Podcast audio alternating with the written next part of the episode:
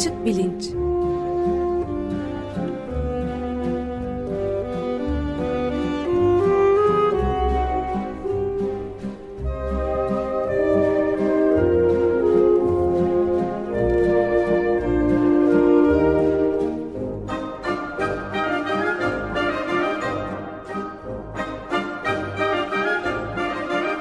Güven Güzeldere ile bilim ve felsefe sohbetleri. Günaydın Güven Bey, merhabalar. Günaydın Ömer Bey. Günaydın. Günaydın Özdeş. Açık bilinçte konumuz yok bugün herhalde. Pragmatizm nedir? Üzerinde konuşacağız değil mi? Evet, e, pragmatik e, kime denir, ne anlamı vardır ve pragmatik kelimesinin e, işte içinde benzer kavramsal e, benzerlikler olan pragmatizm ya da pragmatics gibi akademideki çalışma alanlarıyla ne ilgisi vardır? Bundan konuşalım istiyorum. Niye böyle bir şey seçtim onu da söyleyeyim. Ondan önce de şunu söyleyeyim fakat e, şimdi geçen hafta Açık Gazete tatildeydi. Ondan önce Felsefe Portreleri serisini kronolojik bir sırayla e, ilerlettik, ilerlettik. Orta Çağ'da İslam düşüncesinin e, doğuşu ve gelişmesini de kapsayacak şekilde en son programda İbn Sina'dan e, bahsederek oraya bir virgül koyduk. E, devam edeceğiz. E, felsefe tarihi haliyle uzun. E, ben de kronolojik bir sırayla yapmayı önemli buluyorum. Çünkü işte ne bileyim 20. yüzyıldan önemli bir felsefeci e, Gilles Deleuze mesela ondan bahsederken e, Spinoza'dan bahsetmiş olmak önemli. E, şimdi önce Deleuze'den konuşsak birkaç hafta sonra Spinoza'dan konuşsak olmayacak. E, Spinoza'dan konuşurken Aristoteles'ten konuşmak e, konuşmuş olmak önemli filan. Dolayısıyla böyle sırayla gidiyoruz. E, o seriye yeniden e, döndüğümüzde Rönesans düşüncesiyle işte 15. yüzyıla kadar falan çünkü gelmiştik. E, başlayıp e, ondan sonra bu bilimsel devrim denen dönemin olduğu arkasından da aydınlanmanın geldiği 17. 18. yüzyılı biraz. Neyse o geçen e, programların özeti. Şimdi pragmatiklik e, konusunda niye bir şey söylemek ihtiyacı duydum? O da şundan, e, Türkçe'de bazen e, yabancı bir dilden gelen bir kelime e, yanlış bir şekilde kullanılıyor ve bu yanlış kullanım öyle benimseniyor ki herkes bunu bu şekilde kullanıyor oluyor.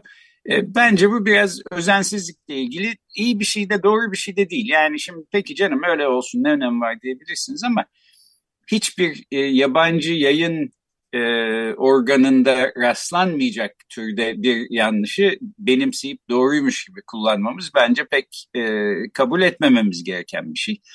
E, bu mesela subliminal mesaj konusunda da olmuştu. Ben bu konuda e, başlı başına bir program yapmıştım. Subliminal mesaj nedir evet. subliminal uyaran ya da subliminal algı diye. Subliminal mesaj diye bugün herkesin e, dilinde kastedilen şey bir şekilde işte e, başka bir mesajın içine gizlenmiş ya da ima yoluyla yapılmış bir mesaj. Halbuki subliminal işte e, bir takım algısal e, nitelikleri nedeniyle e, farkında olamadığımız, göremediğimiz yani mesela çok hızlı gözümüzün önünde e, var olup kaybolan ya da çok düşük bir ışıkla ışıklandırılmış olan bir uyarana e, verilen bir isim. Bütün dünyada da böyle işte bu yanlış kullanılıyor falan. Peki her neyse. Şimdi pragmatiklikte de biraz öyle bir şey var. E, pragmatik olmak ne demek? E, işte sözlüğe baktığımızda sözlük diyor ki farklı durumlar karşısında kuramsal sebeplerden ziyade pratik sebeplere dayanarak e, gerçekçi ve yararcı bir biçimde gerekeni yapmak. Yani pra pragmatik kişi de işte böyle e, yararcı bir biçimde gerekeni yapan kişi. Fakat bu pragmatik olmanın işte böyle her aklına geleni söylemek, e, bugün ak dediğine yarın kara demek e, ve bunun hiçbir şekilde hesabını vermek e, zorunda hissetmemek falan olduğunu göstermiyor. Pragmatik kelimesine e, aslında e, haksızlık bence bu. E, pragmatik kelimesinin etimolojisine bakarsak eski Yunanca üzerinden Latince'ye geçmiş. Pragmatikos, e, olgularla ilintili demekmiş. E, bugünkü kullanımı daha ziyade işte 19. yüzyıldan itibaren yerleşmiş. Bunun tersi de ya da karşıtı da diyelim e, dogmatik, e, pragmatik bir kişi veya dogmatik bir kişi. Şimdi dogmatik kelimesinin de aslında böyle negatif bir anlamı var, olumsuz bir anlamı var ama e, ilk başta öyle değilmiş. E, işte dogmatik bilgi e, yığını ya da fikir kümesi falan e, demek.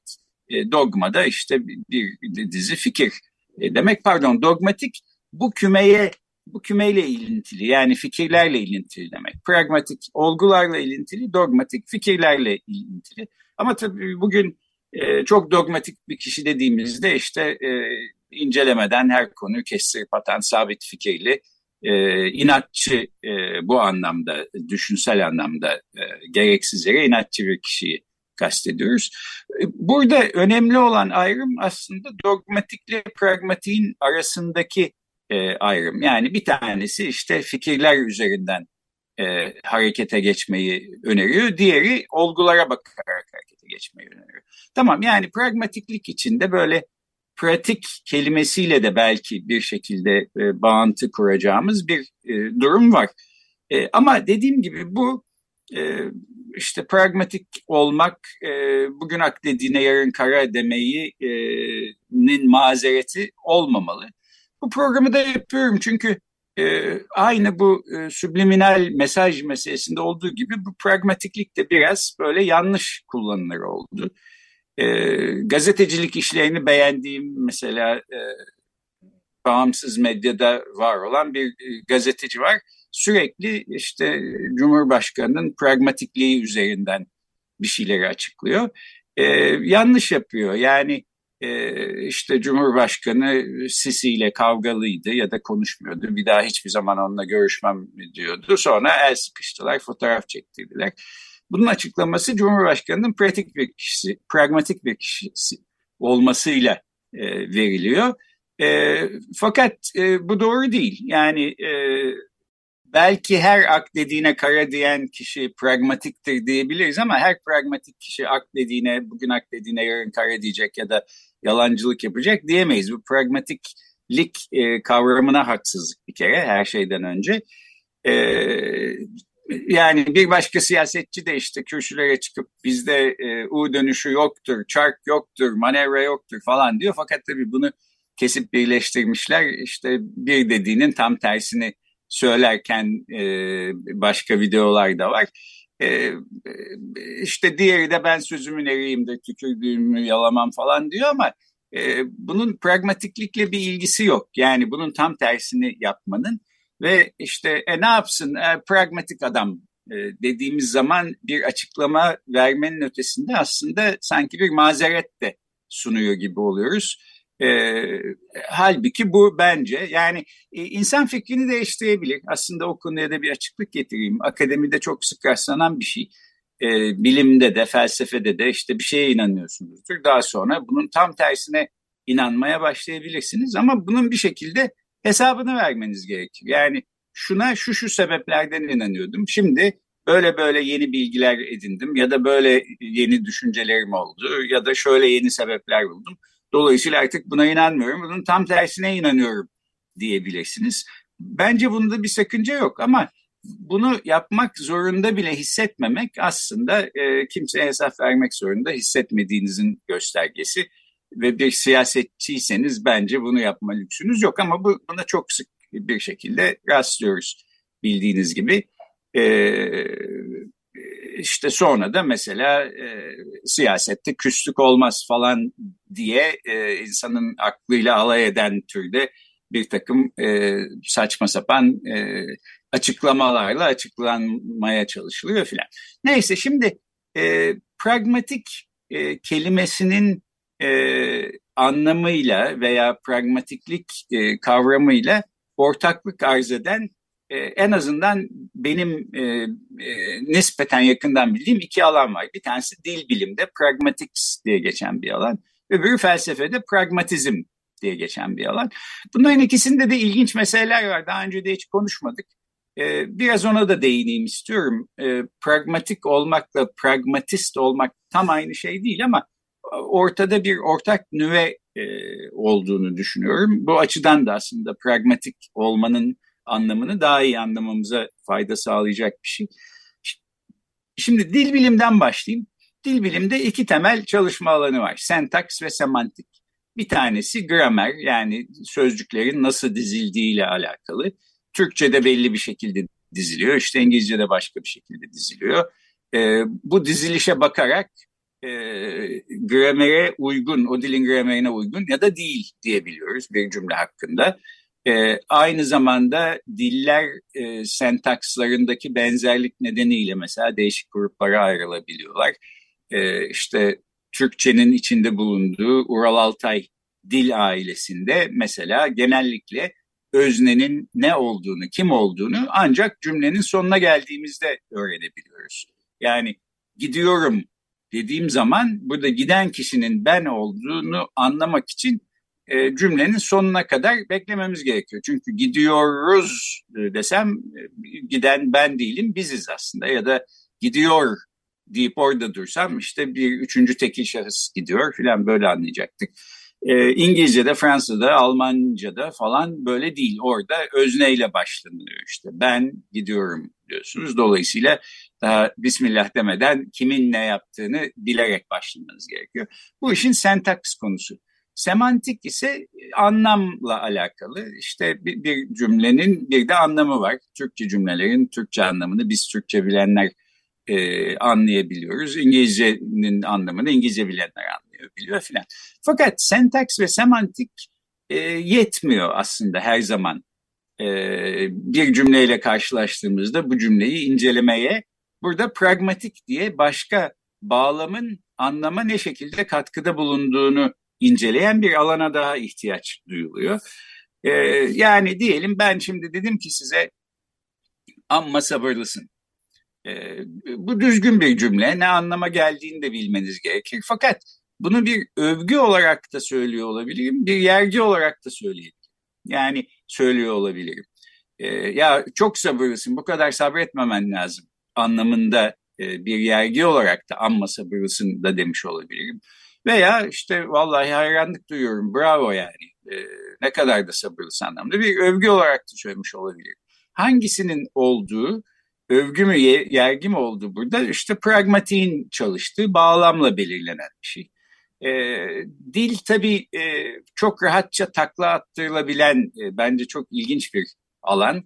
E, işte mesela diyelim ben meslektaşıma 16'ya bir bardak çay dedim. Şimdi ne demek? Yani 16 bir sayı aslında. Sayıya bir e, çay getirmenin anlamı yok ama tabii işte mesela restoranda 16 numaralı sandalyede oturan kişiye çay getiriyorum. Biz öyle numaralamışız aramızda mesela sandalyeleri ya da işte kabin görevlisiyim 16 numaralı koltukta oturana çay demek istiyorum. Ne dediğimi tamamıyla anlıyor karşımdaki kişi. Yani iletişimin ne olduğu yalnızca sözcüğün e, ne olduğuyla alakalı değil veya anlamının ne olduğuyla benim ne kastettiğimle de alakalı. E, bu pragmatik e, şimdi buradan da aslında dil bilimdeki pragmatik alanından felsefedeki pragmatizme belki dönebilirim. Çünkü özellikle e, 1950'li yıllarda Oxford Üniversitesi ve Cambridge Üniversitesi'nin dil felsefesine çok önem veren felsefecileri arasında bir kısım mesela John Austin çok önemli bir isimdir o zamanlardan e, kelimelerin bir iş yapmak için kullandığımız araçlar olduğunu ve dilinde böyle görülmesi gerektiğini söylüyordu. Zaten bir kitabı var e, How to Do Things with Words diye sözcüklerle nasıl iş yapılır. Yani işte böyle bir kuru metinli e, alıyoruz dil diye bunu, anlıyoruz e, yerine aslında bir şey yapmak için kullandığımız e, kavramsal araçlardır e, diyor Austin sözcükler için. Dilin amacı da e, işte gerçekliği yansıtmaya çalışmak falan gibi böyle ulvi bir amaç değil. Karşılaştığımız durumlarla baş etmek, öngörmek ve eylemektir. E, bunun aracı olarak e, düşünmeliyiz e, konuşmada bir eylemdir e, diyor Austin. Burada da yani bu bir ortak nüveden bahsetmiştim. Hani e, işte düşünceden ziyade yani dogmadan ziyade pragmatiği yani eylemi öne koyan ya da önceleyen işte ilk başta eylem ve olgu açısından düşünmemizi öneren bir genel bir görüş. Pragmatik olmak kavramından da e, böylece doğuyor diyebiliriz. E, ben burada bir şey sorabilir miyim? Yani pragmatik olmak genellikle pozitif anlamda kullanılan bir şey olarak karşımıza çıkıyor. Pozitif anlam yüklenen bir şey ama aynı zamanda sanki yani bana öyle geliyor ki biraz da oportunizmle yani fırsatları daima kendi çıkarları doğrultusunda değerlendirecek bir yaklaşıma da pragmatizm dendiği ve bunun bu şekilde övüldüğü de zaman zaman oluyor gibi sanki. Ne dersiniz? Evet öyle yani yararcı dediğimiz zaman evet. işte pragmatik bir kişiye e, böyle yani e, koşulları göz önüne alan falan e, ilke ilke diye e, sabit bir şekilde ısrar etmektense e, duruma göre belki farklı şekillerde e, eyleyebilecek birisinden bahsediyoruz. E, bu anlamda e, başta dediğimi de bir daha tekrarlayayım. Yani işte bugün ak dediğine yarın kara diyen bir kişi için pragmatik belki diyebiliriz ama her pragmatik kişi böyle olacak anlamına gelmiyor ve evet. pragmatizm aslında ilkesizlik demek değil. Bunun altına çizmeye çalışıyorum. Yoksa pragmatizmin pragmatik olmanın böyle bir e, konotasyonu, böyle bir anlamı e, var elbette. E, şimdi dil bilimden yola çıkarak dil felsefesi üzerinden e, felsefeye biraz e, temas etmiştik. Bir iki bir şey daha söyleyeyim. Aslında pragmatizm kelimesini bir felsefi görüş olarak ilk defa kullanan kişi 19. E, yüzyılın sonlarında 20. yüzyılın başlarında Charles Sanders Peirce diye çok ilginç bir e, felsefeci. Pek de aslında tanınmaz, bilinmez çünkü e, işte böyle sosyal ilişkileri iyi olmayan bir kişi e, anladığım kadarıyla. Çok çalışkan ve verimli e, bir düşünür olduğu halde bir türlü iş bulamıyor mesela. E, sınıf arkadaşı e, psikoloji dünyasının belki en önemli ismi William James çok yardım ediyor. Bir sürü defa Harvard Üniversitesi'nde bir iş bulsun diye e, girişimde bulunuyor. Hiçbirisinde e, olmuyor filan. Neyse bu, bu Peirce'ün e, anlam ve mantık üzerine e, epey e, bir külliyatı var, e, çalışmaları var.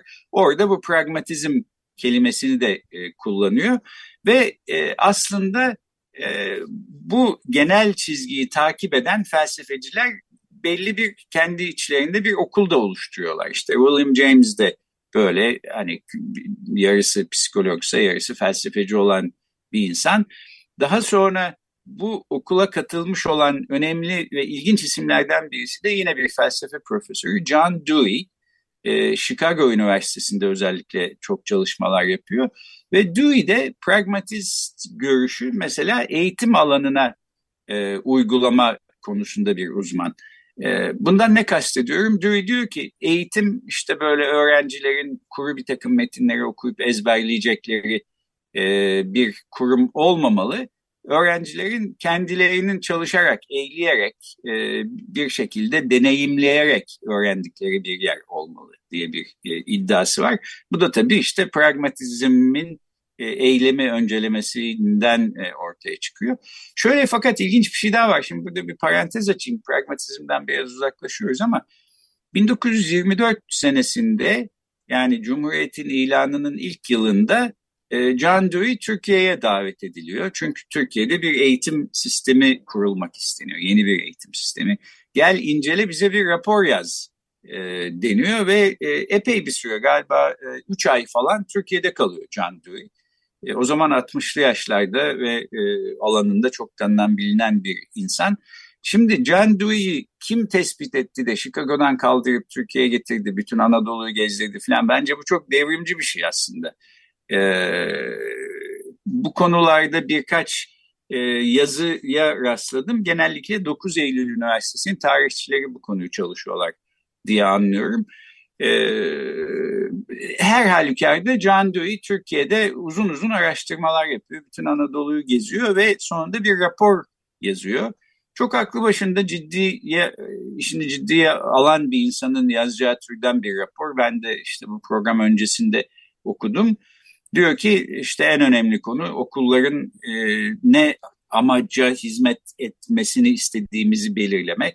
Daha sonra okulları, kütüphaneleri, yetimhaneleri, müzeleri, çocuk parklarını, oyun alanlarını geziyor ve bir sürü pratik e, öneride de bulunuyor. Mesela diyor ki kadınların çalıştığı sektörlerde mutlaka çocuk yuvaları olmalı.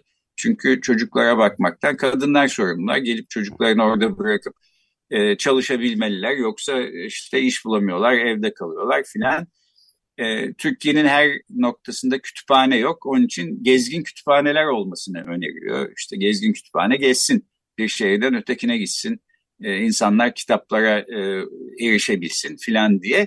E, genel olarak okulları da hayattan kopuk kurumlar değil, çocukların ve gençlerin günlük hayatlarına entegre olmuş kurumlar olarak yapılandırmalıyız diyor. İşte eğitim nasıl desteklenir konusunda görüşleri var, bütçe ayrılmalı diyor filan falan. Neyse yani e, John Dewey benim anladığım kadarıyla eğitim konusunda Türkiye'de araştırmalar yapmış tek kişi değil ama ilk kişi ve belki en önemli kişi ve e, ciddi katkıları da olmuş sahiden. Çünkü e, ciddiye alınmış, işte ona göre bütçe ayrılmış, Milli Eğitim Bakanlığı ile görüşmüş John Dewey filan. E, böyle ilginç bir tarafı da var. Yani pragmatizm bir şekilde Türkiye'ye böylece temas etmiş ve Cumhuriyet'in ilk yılında e, işte yeni bir ülkenin e, kurulmasına e, bir şekilde katkıda bulunmuş. Zaten bu John Dewey'nin e, raporu da diyor ki enerjik, dinamik, özgür bir ülke olma e, ülküsüyle yola çıkmış olan Türkiye'nin işte şöyle bir eğitim sistemi olmalıdır filan diye yani o da işte genel olarak Cumhuriyet ilkelerine uyumlu bir e, rapor yazmış. Ben doğrusu ilginç buldum. E, bundan da bahsetmek istedim. Şimdi en son bir de şundan e, söz edeyim. Bu John Dewey'nin e, raporunda mesela bir de şöyle ilginç bir şey var. E, diyor ki İstanbul Üniversitesi'nde bir arkeoloji bölümü e, açılsa çok iyi olur. Çünkü Türkiye arkeolojik e, kalıntılar açısından çok zengin bir ülke ve bunun e, kıymeti bilinmiyor. Halbuki bunun kıymetini bilecek insanlar e, yetiştirmesi gerekir. Bu fikir de meğerse Can Dewey'den e, gelmişmiş. E, burada da e, yine parantez içinde bir küçük parantez. Berlin'deki Bergama Müzesi'ni gezenler orada işte Türkiye'deki Bergama'dan alınıp kaçırılmış bir kısmı da izinle götürülmüş olan tapınağı, Zeus tapınağını filan gördükleri zaman herhalde ya bunun aslında olduğu yerde olması gerekir. Yani Bergama'da işte antik tiyatronun, e, kraliyet yolunun neyse yanında her ne, neredeyse orada bunu görmemiz e, çok daha iyi olurdu diye mutlaka düşünüyorlardır. İnsanın e, biraz içine dokunan bir şey aslında çünkü çok e, etkileyici bir tapınak ve Berlin'de bir müzede çok e, etkileyici bir şekilde kurulmuş durumda. Fakat e, tabii aslında kaçırılmış ve e, sahibi olmayan insanlar tarafından işte yaşamadıkları, kendi yaşamadıkları bir ülkede en azından e, diyeyim bir, bir şekilde getirip oraya kurulmuş. 1878'de bir Alman mühendis Bergama'da kazılar yaparken fark ediyor. İşte orada böyle bir takım tapınaklar falan olduğunu. 1879'dan itibaren de Berlin'e taşınıyor. Tabii o zamanın teknolojisiyle çok zor. Yani e, vinçlerle çıkartıyorsunuz, işte götürüp e, İzmir'e kadar götürüyorsunuz, oradan gemiye bindiriyorsunuz falan. Böyle çok masraflı ve büyük bir projeye girişilmiş. Fakat e, Sultan II. Abdülhamit de e, işte bunun yani bunun böyle e, fark ettirilmeden yapılması imkansız. O kadar büyük e, parçaları aslında taşımak gerekiyor. Sultan Abdülhamit de buna e, izin vermiş yurt dışına götürülmesine zaten ne önemi var falan diye belki düşünüyordu. Yani o düşünceyle Cumhuriyet'in kuruluşunda işte burada bir arkeoloji bölümü kurulsun İstanbul Üniversitesi'nde bunlara önem verilsin düşüncesinin arasındaki e, tezadı da e, altını çiz, çizerek e, belirtmek istiyorum. E, 2000'li yıllarda o zamanın Kültür Bakanı İstemihan Talay bir e, talepte bulunmuş e, geri getirilsin e, Bergama e, Müzesi'ndeki yani Berlin'deki e, kalıntılar Türkiye'ye iade edilsin diye. e, olmamış. Şimdi de e, okuduğuma göre İzmir Büyükşehir Belediyesi de böyle bir talepte bulunmaya hazırlanıyormuş ama e, ne aşamada bilmiyorum. Evet, Elgin mermerleri meselesi de Atina'da aynı şekilde gene Evet. yani evet böyle bir ilginç durum var yani. Evet tabii şimdi bu konuda yazan mesela Almanya'da yazan insanlar diyorlar ki ya evet biz bunları çaldık aslında ama daha iyi koruyabileceğimiz için götürdük. Yani tamam haklısınız fakat işte orada kalsalardı belki perişan olacaklardı. Şimdi belki bir noktada doğru yani 1800'lerin sonunda belki işte e, bir, bir kısmı tahrip olacaktı filan oradaki kalıntıların. Fakat e, artık öyle bir şeylerin olmayacağının garantisinin verilebildiği bir çağda ve öyle ülkelere aslında bu tür şeylerin bence iade edilmesi lazım. Ben böyle Ayrıca Almanya bu, iki tane dünya savaşına girdi. bir tanesinde yıkıldı. Evet yani Almanya'da e, ne oldu işte bir şekilde orası korunmuş ama e, o da bir şans eseri. Dolayısıyla yani bu biz daha iyi koruyoruz o yüzden bizde kalsının bir mazeret olarak kabul edilebilir, edilemez bir mazeret olduğunu düşünüyorum. Neyse bu konuyu böylece bitirmiş olalım. Ee, yani pragmatik e, kelimesiyle, kavramıyla bu işte pragmatizm, pragmatics gibi akraba e, düşünce okulları ve çalışma alanları arasında ortak bir e, nüve olduğunu söylemeye çalışıyorum. Bunların hiçbirinde e, ilkesizlik, yalancılık, fır döndülük falan gibi bir şey yok. E, bambaşka bir şey yani pragmatiklik. Bunun e, altını çizmiş olayım. Ee, gelecek hafta 2022'nin son programını yapacağız. Zaman nasıl geçiyor? Ee, öyle bir geçer zaman ki diye bir e, şarkı da vardı 1970'lerde hatırlarsınız. Biraz bu konulardan e, konuşacağım. Şimdilik bu kadar. Peki çok teşekkür ederiz Güven Bey. Ben teşekkür ederim. Görüşmek, Görüşmek üzere. Görüşmek üzere.